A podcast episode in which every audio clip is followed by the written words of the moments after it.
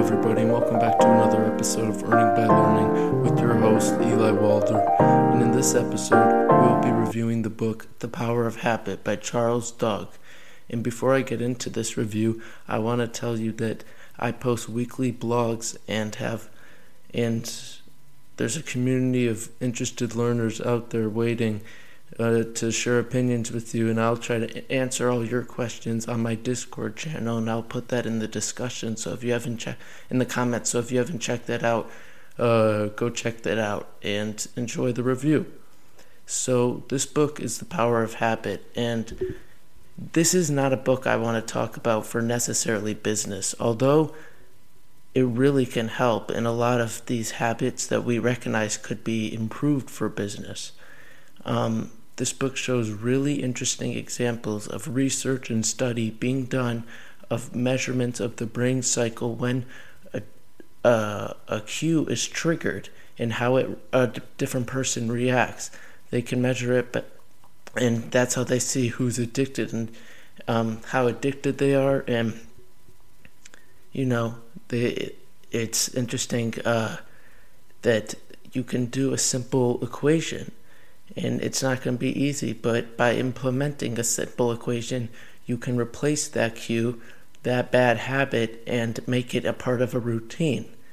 And it's really all about finding something that will give you that same rush and good feeling as, let's say, for example, they were using a lot in the book, um, a cigarette uh, smoker, right? They're addicted and they are cued by they love the why or they have the cue because they want to have the feeling of the nicotine. So what they do is what they what you do is um, that is shown in this book is you apply the the power of habit in the the habit loop. So you identify the cue, you you you see why it's uh, uh, rewarding, and you find um, and you see why it's a habit and you find how you can make it rewarding. For example, in this book, they repla- this girl replaced a cigarette with jogging, and they she did that for a certain amount of weeks, and it became became a habit because she implied that because she found what the cue is and a cue she can replace that bad habit with. They did this with a, um, an experiment with an old guy about how he had to remember different patterns and uh, ways they put down the different shapes. And um, it's interesting that uh, he couldn't mer- remember some things, and for he was had such bad uh, memory loss, his short-term memory, that um, he uh, uh, forgot what he ate for breakfast a lot sometimes, and made himself a second breakfast. But he could would wander around and come home the same day because he remembered the path. It was a habit. He'd done it a certain amount of times, right? His short term was gone, but his long term was up, up uh, there because of the continuous routine that's been happening. Everything's triggered by a cue, a habit, and the routine is the satisfaction and earning we get from the cue. And that's how the routine continues and cycles. And it's just these different experiments and examples that are shown in this book are really powerful, I think, for anybody who's trying to, who's going through something, maybe something that's, you know, they know is not, uh, that's harmful for them. And, you know, they want to do something about it. Well, this book can really help you understand how you can identify the cue you're doing and how you can replace that cue with a different something else that's more beneficial make it into a routine and have a habit. I mean, make it into a routine and have um, a reward come out of it, and that's way it becomes a good habit.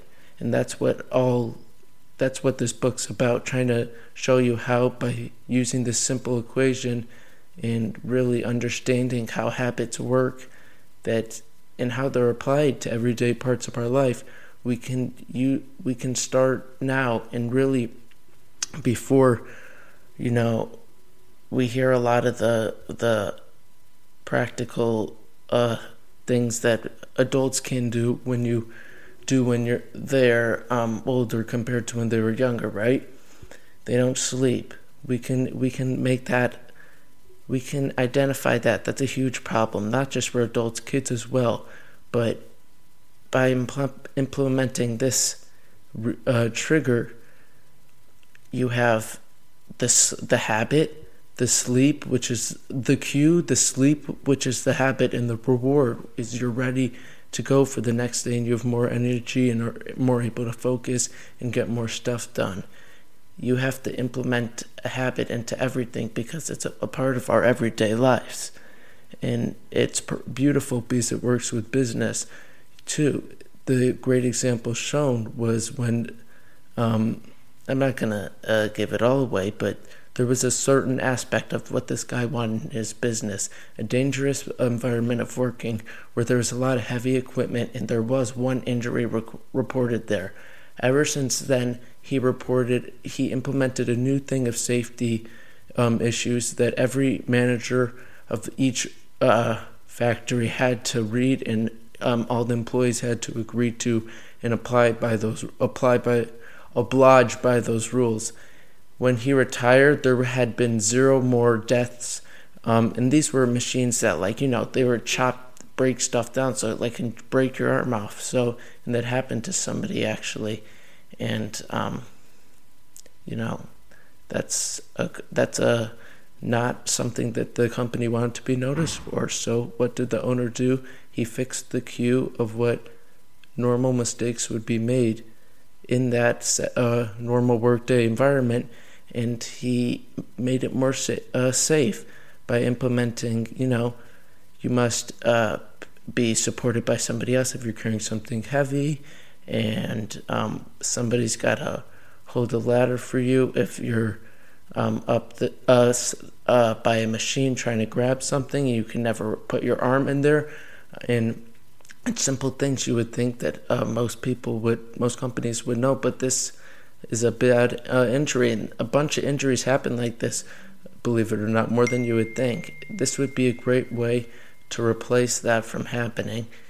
And um, the way he replaced that from happening was by implementing a, cue, which was that safety's first, a routine by a list of laws and how they can improve it, and a reward by having a company that's um, not having any more injuries. And since he, when he retired, they didn't.